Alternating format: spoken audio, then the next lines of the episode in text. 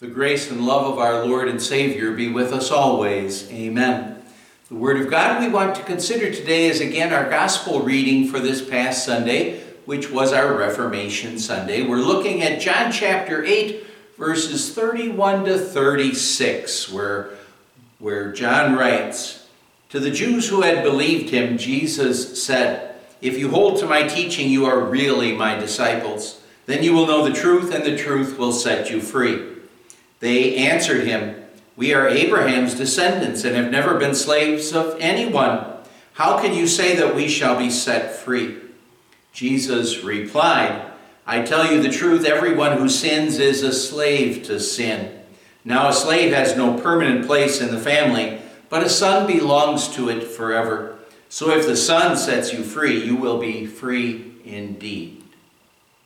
My dear friends in Christ, Jesus said here, If you hold to my teaching, you are really my disciples.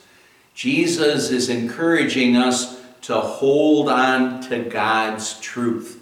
To hold on to God's truth. But what does it mean to hold on to God's truth? Well, really, we could say that holding on to God's truth really em- embraces three things.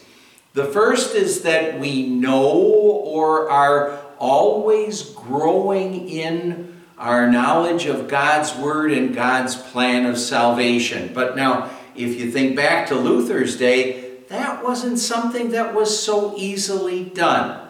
It wasn't so easily done because, well, people spoke the German language, and when they went to church, they heard their services being done in the Latin language.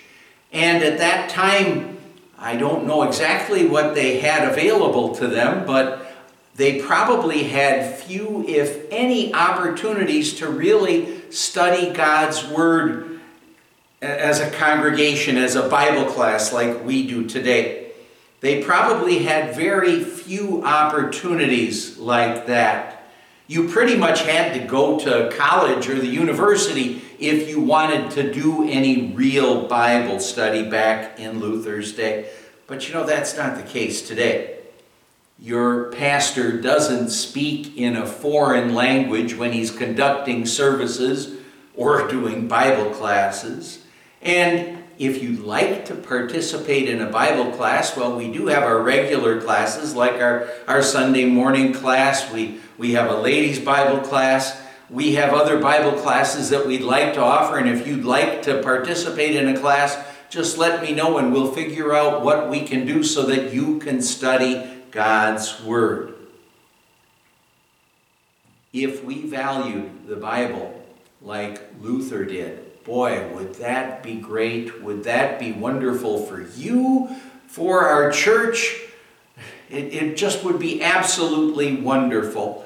But now, if you think about it, what happened with Luther is that in his early years he didn't have access to the Bible. And then later on, when he was in college and he went to a library and happened to go to that library, well, God was directing things, of course, and he found the Bible, found a copy of the Bible.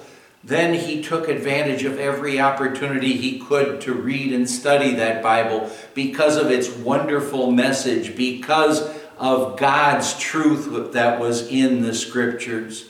Oh, may God give us a desire to be like Luther and to have such a strong desire to be growing in our knowledge of God's Word and God's plan of salvation for us.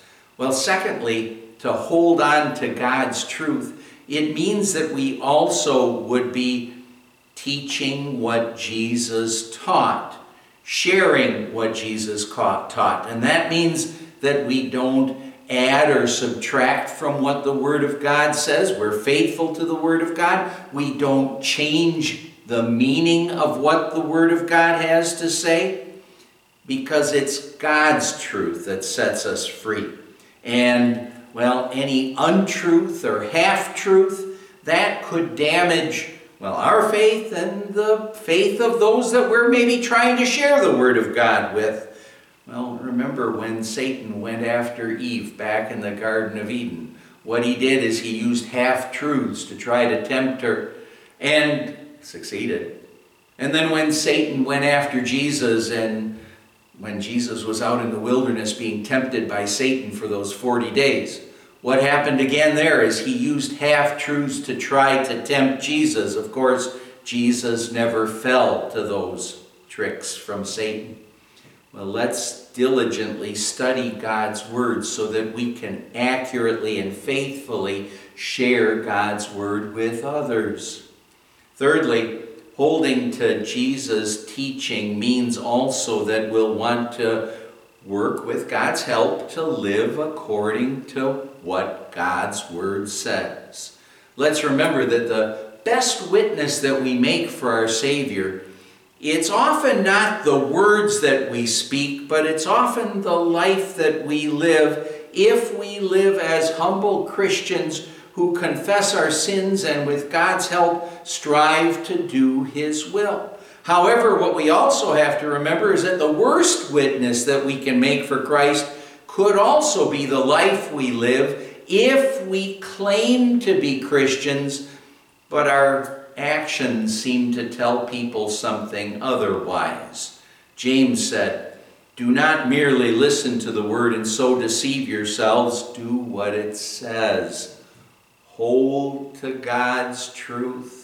Let the word of Christ dwell in you richly as you grow in your knowledge of God and His Word and His plan of salvation, His love for you.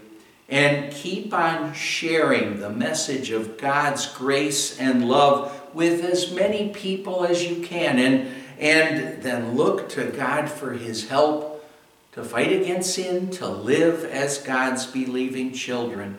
Hold on to God's truth, which sets you free. Sets you free from being afraid of God because of our, your sins. And also, hold on to that truth because it gives you the peace of God that surpasses all understanding. Amen. Let's pray. Lord God, Heavenly Father, thank you for giving us your word that tells us of Jesus, our Savior. Thank you for giving us your truth, God's truth, which sets us free and assures us of heaven because of all that Jesus, our Savior, has done for us. Build up and strengthen our faith so we are always holding on to your truth, to God's truth, which sets us free. We pray in Jesus' name. Amen.